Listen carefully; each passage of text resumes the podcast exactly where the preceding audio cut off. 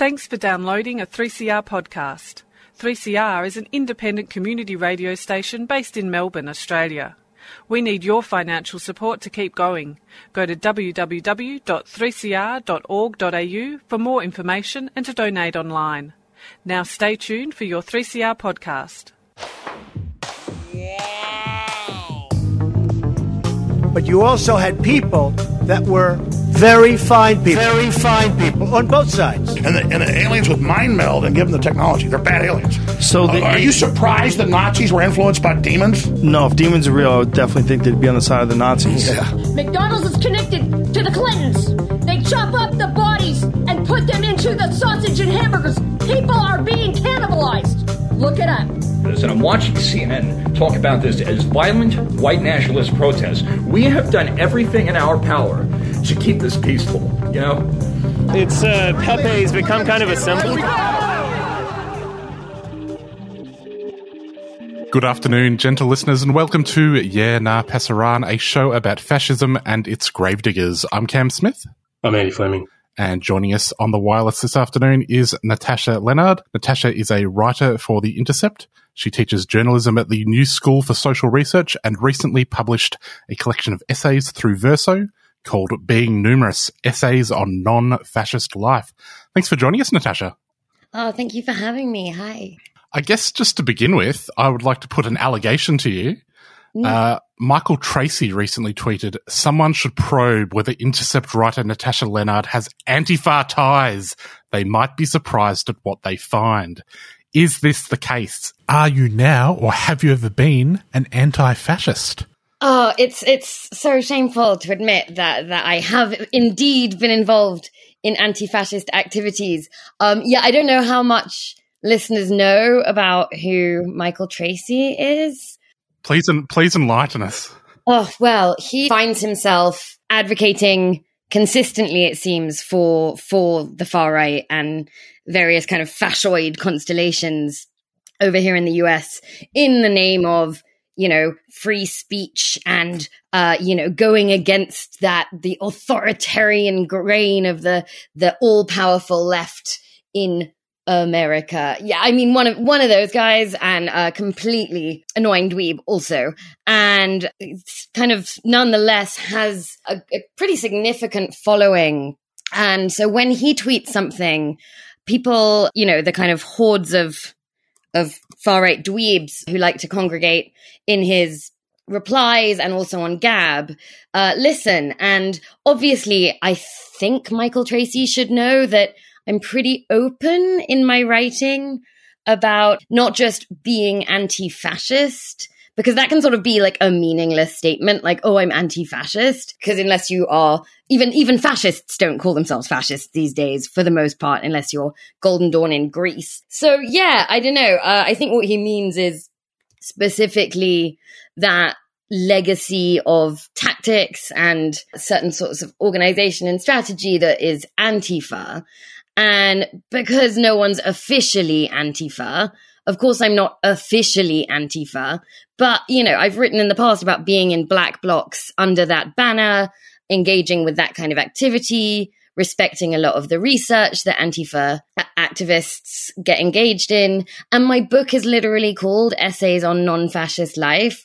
So I think I'd done a pretty good like probe on myself in public. So no one else needed to. But then some of the dweebs in Gab did sort of follow up Tracey and have been attempting quite poorly to dox me and my colleagues at the Intercept. So that is that is that is fun. That's the update. Tracey and people like Glenn Greenwald seem to be quite upset at some of the work that the Intercept has been doing on Gab. Could you tell us a little bit about that and why that it's rankled them? Absolutely. So this was a story that I uh, I wasn't uh, the specific reporting that has got Glenn's uh, underwear in a twist is not a story I worked on, and also because I'm I'm a contract columnist, I'm not like a staffer. You know, I am very clear as an opinion writer, even though the Intercept openly aligns itself as an anti-fascist publication, even for the more kind of straight, normal, not opinion writing reporters.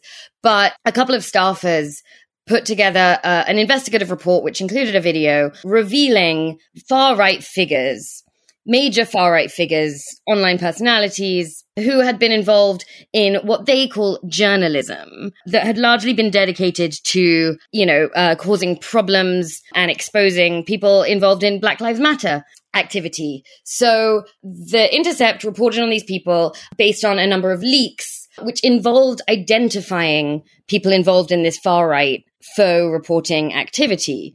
Um, or we can just call it far right fascist reporting. Glenn, Mr. Two Sides, absolutist freedom of speech, content doesn't matter, politics doesn't matter, thinks this is wildly hypocritical because were anti fascists or indeed Black Lives Matter activists to be uh, revealed uh, if they're major figures, then then this is this is monstrous work. The Intercept was very clear that it was only interested in publishing details about public figures. This was not doxing normal fasci civilians. So that's one thing. But beyond that, it's really striking to me, and this goes far beyond Glenn Greenwald and Michael Tracey, that people treat the kind of anti-fascist versus fascist constellations and groupings as if they're just sort of this matter of taste. And we want this world where the fascists and the anti-fascists can both get along. And i'm like no i, I want to not have fascists. So i think it's totally fine to do the work of reporting on revealing and exposing people involved in far right fascist activity. And aligning with a politics that's invested in that. I mean, if it were me as an opinion writer and a columnist, unlike my, you know, uh, dedicated colleagues at The Intercept, I would have gone further and said, look, I don't care about exposing the far right and fascists, regardless of whether they're public figures. But in fact, my colleagues played far more by the traditional journalist rulebook. But Glenn, who once again has found himself on the side of the far right thought this was disgraceful and doing the work of the state, ignoring the fact that the state has shown itself again and again to not be particularly interested in going after white supremacists. More generally, Natasha, in the last few years, when I think of figures like Tracey and uh, Greenwald and a number of others, uh, there's some sense in which they're speaking from an ostensible uh, leftist position, or there are leftist critics of uh, anti fascist uh, political organising and action. And there seems to be some kind of further conceptual confusion about left wing approaches, not only to the questions of uh, anti fascism, but uh, progressive politics more generally. What's your reading of the kind of uh, that kind of uh, I guess the, the flux in ideas in that particular domain and how it reflects on journalism because I'm also reminded of groups like you know Project Veritas which is also undertaking some kind of journalism, but which has quite uh, explicit political aims. Yeah, I mean it's it's and you know people can have, you can be politic you can have a political bent within your journalism indeed everyone does especially those who claim not to. We find ourselves in a funny kind of I guess it's a quandary and I'm still not sure where I kind of fall on this where when you have someone like Glenn who has a you know really really long history of going above and beyond for the far right and has done some excellent journalism in support of things that that we might all want defended and exposed. Keep in mind, he never did any of that stuff on his own. You know, the question of it, are parts of his work, is part of his outlook leftist? Could the same be said for Tracey? Could the same be said for, you know, this huge variety, uh, this huge grouping of nationalists on the left? So you've got, and this is not just in the US, you have this in Germany, you have this in Britain, really kind of violently in Germany and the US though, and historically so, people who think that, you know, you have to shut down immigration to help the working class as if the working class weren't largely constituted by immigrants too, and that labor segmentation help, helps capital. It doesn't help any working class. So that aside, we've got a lot of what you might call would we might say, oh, they're they're so-called leftist or self-identifying leftists at times, even though uh, Glenn isn't. But a lot of these nationalists are like Angela, Angela Nagle. But you know, we can either say they're alleged leftists, so-called leftists, or we could admit that actually the left is heterogeneous and it's not always how we want it to be.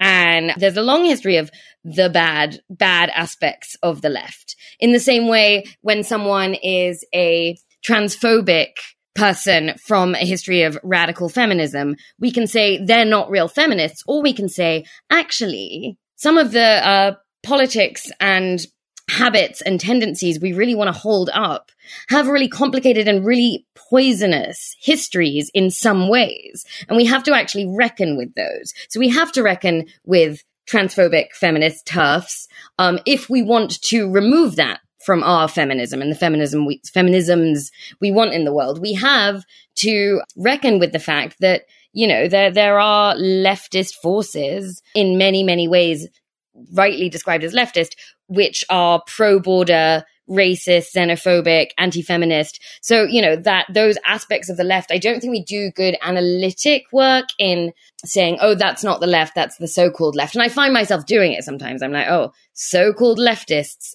who want, you know, strong immigration controls. But they're not. They're just bad. Like they're part of the left, and it's a bad part. And so I think we have to reckon with that. And it's it sucks, but we do. One of the other points of controversy in relation to anti-fascist political activism, in particular, revolves around the question of violence. And you have some discussion about this in your book about uh, non-fascist life.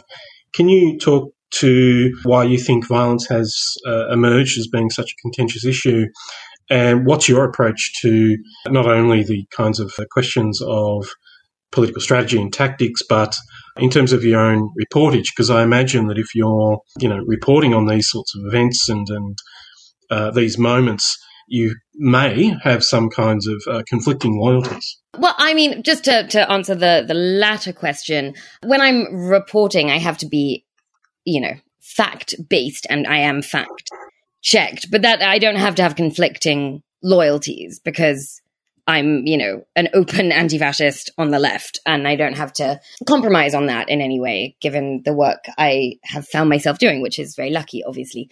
But broadly, in terms of the question of violence, and it is obviously hardly a new question, it's, it's almost, you know, an old canard.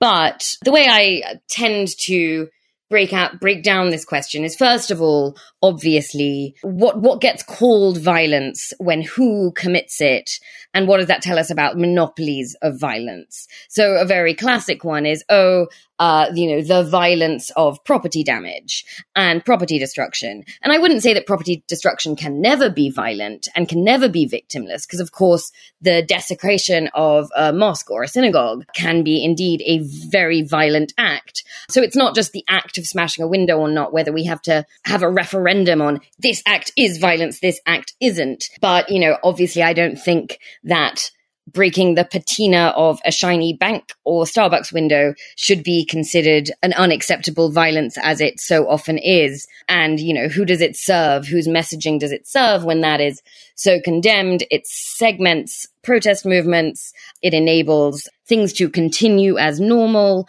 I think it should be noted that the, the largest uprisings in our generation in the US last summer following George Floyd's execution were very, very much catalyzed by the burning down of a police station in Minneapolis. So this kind of mythology, this very liberal mythology of if you start breaking things and there's fire, you will, if, if uh, no one will support you and you will alienate the average person. And we did see a lot of that discourse. But by the same token, the week after that happened, we saw more people on the streets than ever for a variety of reasons, but that can't be ignored. That causality in that particular moment. And, you know, and you saw say, similar things in how the kind of civil rights movement has been whitewashed. People talk about the March on Washington and people talk about Martin Luther King, whose name gets so sullied because it's so whitewashed, when of course he very much understood the value of the riot, a riot as the voice of the unheard, and that major civil rights legislation would not have happened had there not, as well as very important nonviolent civil disobedience on a mass scale, been riots uh, in cities across the US. I think that's just historically super important. Same if we think about abolition of slavery and, uh, you know, slave revolts and marronage and the Haitian slave revolt, this idea that everyone just kind of decided and, and Lincoln freed the slaves and it, it's you know it's it's offensive. It removes agency, and it also misplaces a story of violence and non-violence. One of the things we see all the time, and I mentioned this in the book, and the press, the media is really guilty of this, is when they talk about demonstrations or protest movements or protest events turning violent. And you'll see this a lot, like the protest turned violent.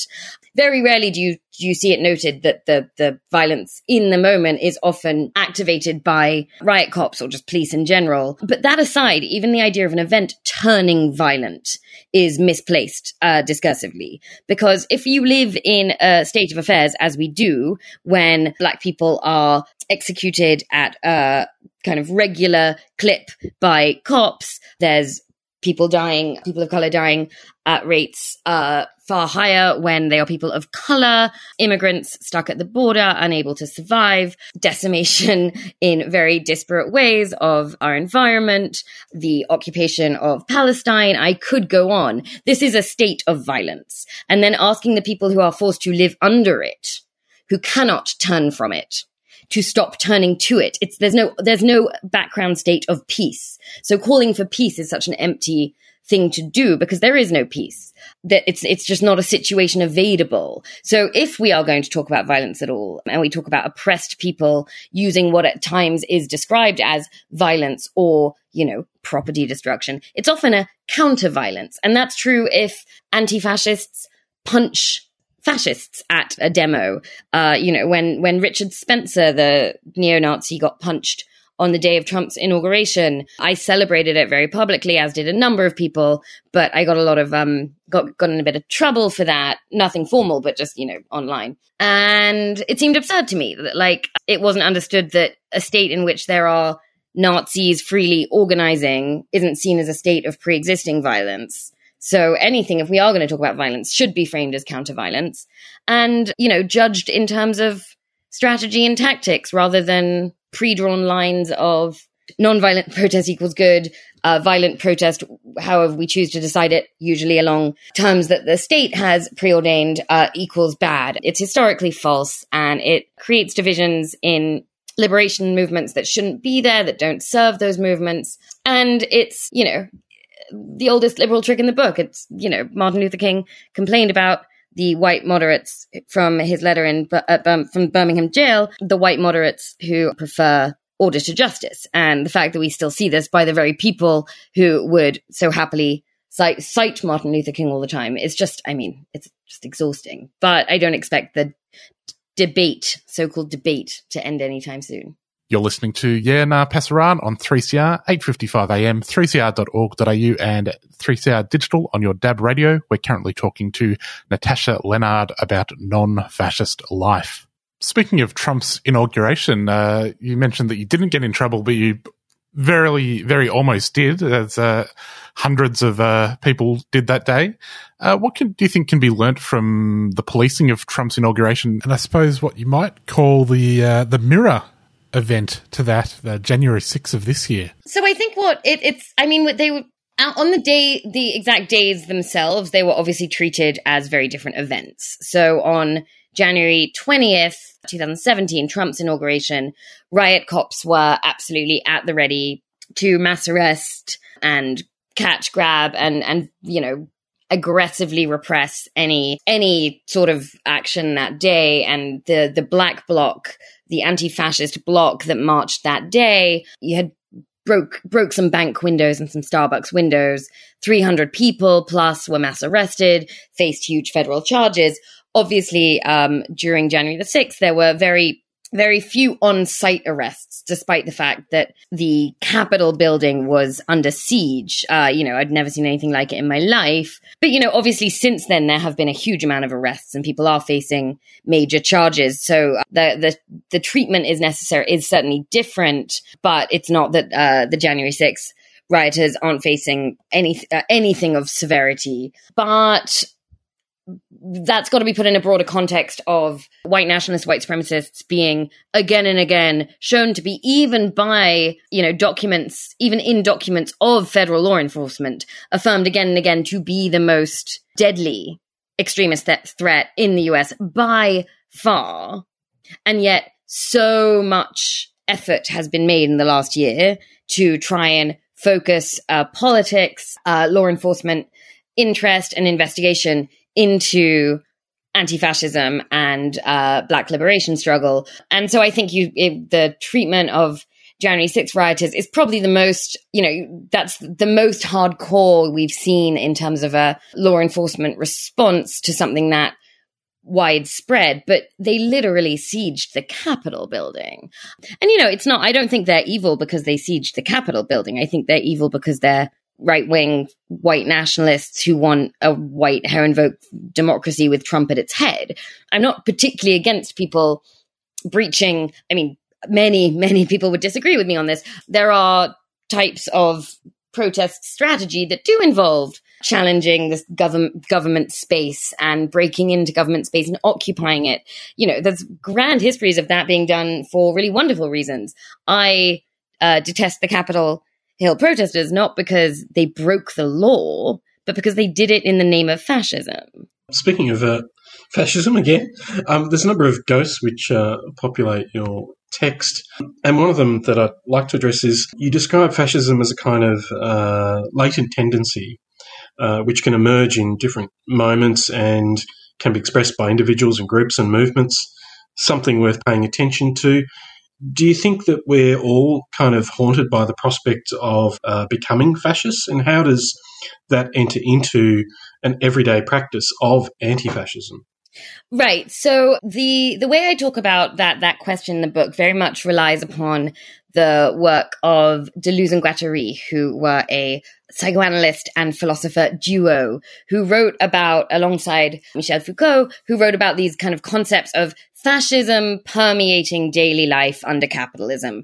Foucault dubbed it micro-fascisms. And so, you know, under the current conditions under which we live, there are many, many drives and desirous spaces around domination, othering, power, cruelty, the, the kind of undergirding tendencies of fascism, those kind of authoritarian drives that are certainly engendered and fostered under capitalism. You know, Bertolt Brecht made the point that anyone who would condemn fascism without condemning the capitalism that birthed it is like, and I'm butchering the quote, so this isn't a quote, it's a it's a vague reference to what he said, is like the meat eater who doesn't want to see the animal killed, but uh, kind of ignore the process behind it.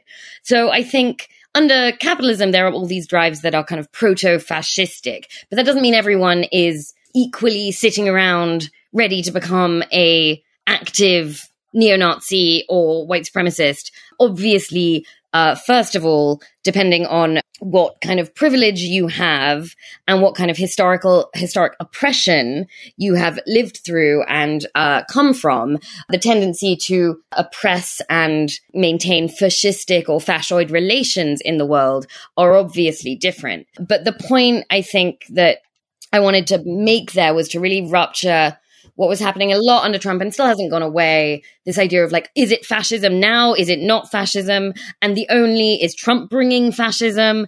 And the only notion of fascism we had in that discourse seemed to be how similar Trump and Trumpism was to, you know, Hitler and Mussolini, which ignored so much, you know, excellent 20th century and 21st century thought about different modes of fascism uh, in current society and it not just being this kind of regime of the early mid 20th century that was felled and could return. It's spectral and actual in many, many ways. And I think part of what is important in the US context too is that it wasn't just European theorists like the ones I've noted who were making this point about fascism not being an aberration of, but continuous with modernity and indeed liberal democracy is are, you know, the Black Panthers. And writers within writers and thinkers and activists and liberation fighters within the black radical tradition who, you know, made were like absolutely clear and unambiguous that the American carceral state the history of settler colonialism, the crushing of post Reconstruction, the Jim Crow laws, these were all in uh, fascisms that we could see as, even though the term didn't exist at the time, but now we have it available and it's meaningful, we can see that very endogenous to America style of uh, anti black fashion, largely uh, oriented around anti black racist fascisms. You know, Angela Davis was clear when she called the police state fascist. There were anti fascist organizing committees that the Panthers and the Rainbow Coalition helped put together. But we sort of lose that in this history, in this discourse. We lose that history in a discourse that's like, is Trump a fascist? Is he like Mussolini? Are we saved from fascism now? So I just think paying attention to a those histories and the specific anti-black fascisms of uh, which apply to other racist fascisms in the US too. But then also, you know, how does that make sense that it isn't just a regime? What are we talking about? We are talking about domination, othering, caging, territorial removal, expulsion, expropriation, these kind of things that happen under liberal democracy all the time. And we should be ready to see the fascisms in them. Natasha, one of the other tensions you identify in your book is that between the importance of state recognition in various political struggles and the need to escape that framing. This is uh, especially from a, I guess, an anarchist or anti-status uh, perspective. So on the one hand, there's a there's a kind of struggle around uh, the extension of legal rights to a whole range of different bodies and, and recognition within the law. At the same time, there's some sense in which, uh, you know, uh, from a uh, radical or revolutionary perspective, that can be understood or configured as a kind of trap. So I'm wondering if you can uh, further elaborate on what you think are the tensions between recognition and uh, liberation. Absolutely. So I think in the state we live now, the the state of affairs in which we currently live, the body, the authority, the authority that can grant liberties and rights or withhold them for the most part is is the the western modeled after the western nation state. And all the violences that that entails. But you know what kind of privilege does it require to say oh you know i i don't like that so their recognition means nothing to me and i don't have to live through that. You know any person who is a fleeing persecution, trying to live in a different country, applying for asylum, just applying to immigrate. I emigrated to the US, certainly from, from Britain, huge point of privilege, but had to be, rec- had to have my former marriage recognized by the state to stay here. So I think this idea that it's, it's this um, unavoidable thing and to not take it seriously and fight for it to be expansive and as generous as possible would throw just far too many people and struggles um, and lives under the bus. It was Hannah Arendt is by no means my favorite philosopher, but when she talked about the refugee as that figure that realizes that we can talk about rights, but what about the right to have rights? How do you start talking about rights when you are not seen as a, a figure who is rights bearing? Um, and and you know what intervenes with that is this idea of uh, a given state or an international conglomeration of states recognizing you as someone who has the right to have rights, but those rights will ever only ever be recognized through nation state authority. And that's obviously a problem for those of us who see borders as essentially a, a violence and a kind of method for capital and uh, nothing to do with the flourishing and subsistence of human and non-human life and this idea of uh, living with the land as opposed to segmenting each other and uh, allowing all forms of violence that, that borders um, entail. So you kind of have, but it, like so much of lived political struggle, you have to be able to walk and chew gum at the same time. And it doesn't do much good to say, I'm no board, I'm I'm anti borders, which I am. So I'm not going to appeal to the government to uh, less, or at least challenge the government in as much as many ways possible to shift and lessen the violences at the border because I don't believe in borders. That's like someone saying they're post racial. What nonsense. We have to deal in the material realities in which we live and that those obviously shape the, the terrain of struggle. But and yeah, and it's also very, very difficult given how, you know, how entrenched it is as a way of thinking about rights having, liberties having, societal organization, the demos. What does it mean to say, oh, I want a non exclusionary type of living, but still a way of being the people, a demos. Um, how is that bounded? How is it not? And these are really difficult and unanswered questions. Uh, Wendy Brown brings them up very well, I think, the philosopher Wendy Brown. And I don't have the answers, obviously, but I don't think just because we haven't figured it out yet and we've got an entrenched circumstance that we should foreclose those horizons whilst struggling within and against nation state models and fighting to have, you know, there are, I, some of my best friends, uh, are, you know, happy socialists who, you know, they, all they want is just a really, really good set of states. And I don't know how that, that then applies when we realize that there is an essential need, I think, to undo the fact of borders. But these are all very big challenges that I think we have to be able to think about at once and not foreclose thinking of one because the other has an urgency to it in, in that context, there's also, well, re emerged, I think, a, a tendency on the left which does actually identify with the pressing necessity for strong borders and justifies that in terms of the protections it affords workers in particular and uh, working class people constituted through the nation, which in turn leads into or seems to reinforce various debates about uh, this notion that on the one hand you have a class politics, and on the other hand you have an identity politics. Um, I'm wondering if you can speak to because I find that conversation generally pretty unhelpful. But what do you think about this kind of notion that the state can and leftists should devote their energies to uh, promoting some kinds of borders, at least, and do so in the name of uh, protecting workers' conditions and so on? And secondly, what do you think it says about this particular conception of class politics that also often at the same time quite explicitly uh, positions itself against something else that, that's termed identity politics, into which a whole range of different issues are kind of um, shoved? I mean, I find that kind of framing, you know, um, unhelpful. I'm wondering what you think about it. Oh yeah, okay. So to the latter first, I find that I find the the debate nightmarish, but I understand why it keeps happening. So, in terms of uh, it's this kind of class reductionist versus idpol tension, uh, which I don't think needs to be attention. and I think uh, you know there are some pretty bad faith actors who insist that that it needs to be. First of all, any understanding of of capitalism should understand it as situated and historically irremovably so, not as a logical Marxian notion, as a material fact of how capitalism came to be in this actual world because we don't live in another world. It is rightly, as Cedric Robinson described it, racial capitalism, situated on certain types of racial domination, land expropriation, and exploitation. That is unavoidable and can't be undone just because people would like to have a sort of sense of class purity that transcends that.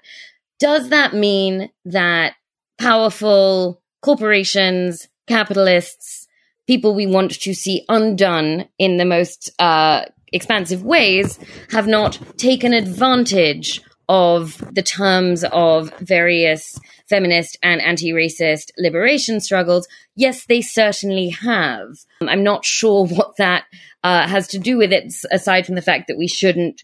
We should be wary of that and not let that be definitive of black liberation struggle. Obviously, race and class have to be considered together and pretty vigorously so and with nuance depending where in the world you are. But I, so I, I find the class reductionism very annoying. I think it's full of straw men. You know, as soon as the CIA do something pointing to um, supporting people of color, supporting women, Israel pinkwashing, everyone's like, see, see, these liberation struggles are just built for co-optation by the powers that be. Like nothing is built for co-optation. Things are co-opted and we have to struggle over it. This, no one said this was going to be easy. And, you know, and so we do have to keep class, class struggle in front of our minds and, but not, not lose you know, just not lose the basic historical and materialist understanding that class segmentation is also situated in uh, racial domination and and indeed misogyny. So then that applies similarly to borders. It almost shocks me more when you see border controls and, you know, the alleged left case for strong borders come up because people then, a lot of the advocates for this, Nagle included, will say things like, it serves capital, it serves capital to have loose borders. And that is, it's so dehumanizing because it's suggesting that we wouldn't want to challenge capitalism and allow the movement of people, but not the movement of capital. And indeed, borders are capital's method of labor segmentation to allow neoliberalization. And we see that all around the world. And so the people who are like, it's neoliberal to want open borders, I'm like, no, no, no, borders enable neoliberalization if you actually know what the word neoliberal means. So that's always just sort of baffling to me and how stupid it is. And um, it also just speaks to who people think the working class is and which many millions of the working class people are willing to throw under the bus because of their mythic ideas of who it should be. And so all the undocu- undocumented people who work in the ever growing care industries in this country are are they not appropriately working class enough? And in what way will closed borders protect them? It hasn't so far. So i think we have to keep keep firm in knowing that our enemies are not other aspects of the working class because they come from different countries and that indeed it serves capital for to act as if that was so. And it always has. And i understand how these ideologies have come into being and how they can actually be very enticing and that sort of that sort of framework and that sort of tendency undergirded horrors in US history like the Chinese Exclusion Act.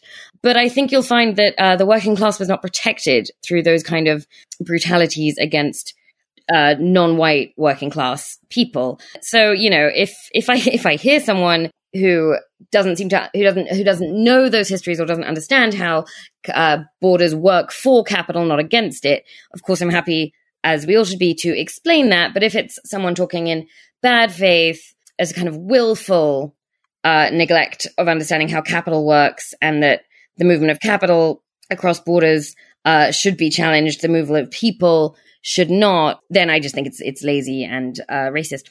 Finally, Natasha, one thing I noted in, in reading your book is the concept of uh, necropolitics is uh, employed at various points. I'm wondering if you can just uh, explain to the listeners what that means, and also how does it contrast with, or what's the relationship between, you know, a politics of death and a non-fascist life? Right. So I did not make up the term necropolitics. The philosopher Achille Mbembe did. And what it means is it's a, a kind of challenge to an expansion on Foucault's uh, notion of biopolitics, which is we move away from understanding as the sovereign of just, you know, the king who decides who lives, who dies, but governance as uh, the management of life. And Mbembe says what that misses, especially in colonized, you know, formerly colonized and colonized parts of the world is is the the governance that relies on keeping people in bare life and proximity to death and readily bared and made available to death. And i think the you you see the way that that's so fiercely been the case and has been kind of the ordering of of the ordering regime in which we currently live. When you look at who was let like forced to work and let to die in the pandemic. And that's just the kind of most, a very kind of clear example for people who weren't, you know, necessarily paying attention beforehand. So when we think of th- that things being necropolitical as opposed to biopolitical, it's not just about the management of life. It's an orientation to who can be driven to this kind of zombie state of, of, of near death, colonized near death slavery, and indeed death. So the, the refugee, uh, trying to cross the Mediterranean in a dinghy when people are popping across that same stretch of water perfectly safely in yachts, for example. You know, that's a that's a necro political order. These aren't these. This isn't about the management of life. This is about uh, the readiness to let death be the the kind of way in which people are the the exposure to death being an acceptable way to uh, enforce people's lives to be lived. Oh, and what was the second question? the relate. Sorry, um, how you would uh, place this concept in terms of you know evoking some uh, notion of a, a, non-fascist life. Well, I think it's definitely there is something incredibly fascist about a kind of uh, an ordering regime in which many people peoples because of racial capitalism and trans misogyny and other forms of violent hierarchy are forced into states of near death or let to die. That to me is a, a fascist order of uh, full of everyday fascisms and really quite formal fascisms, the kind of formal fascisms of a, no, a zero tolerance border and mass incarceration and, you know, refusal to let people not die in dinghies, trying to get to land and countries that can well manage their presence and indeed benefit from it. So I think uh, non non fascism and indeed, uh, yeah, anti fascism in a very active sense has to look at the points of necro political governance's most violent and everyday violent uh, appearances and work against them and see what structures that we maybe don't notice ensure that those are continued. For example, normalizing borders as somehow transhistorical and the modern nation state is somehow uh, the only possible way we could organize ourselves as peoples and a people with non-human life too. So uh, yeah, I think there's a to understand that we live under and through a lot of necropolitical systems is crucial to trying to undo any fascisms, be they more formal and regime like or everyday. Well, let's leave it there. Thanks so much for joining us, Natasha. People can find your work at The Intercept on Twitter at Natasha Lennard. And of course, the book is Being Numerous and is out through Verso. Thanks for joining us. Thanks so much for having me. Well, Andy, that's all we've got time for. Global Intifada is up next. We'll catch you next week. See you later.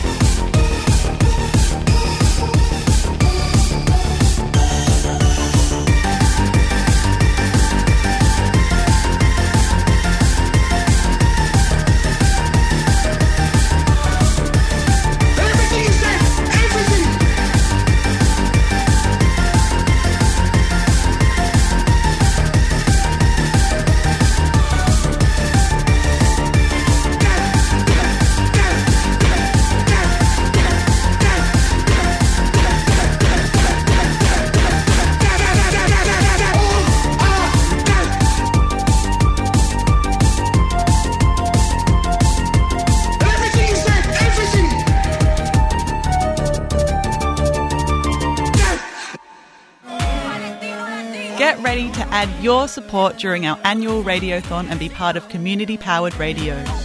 3CR Radiothon Fundraiser, June 2021. To donate, call 03 8377 or donate online at 3cr.org.au. 3CR Radiothon, community powered radio.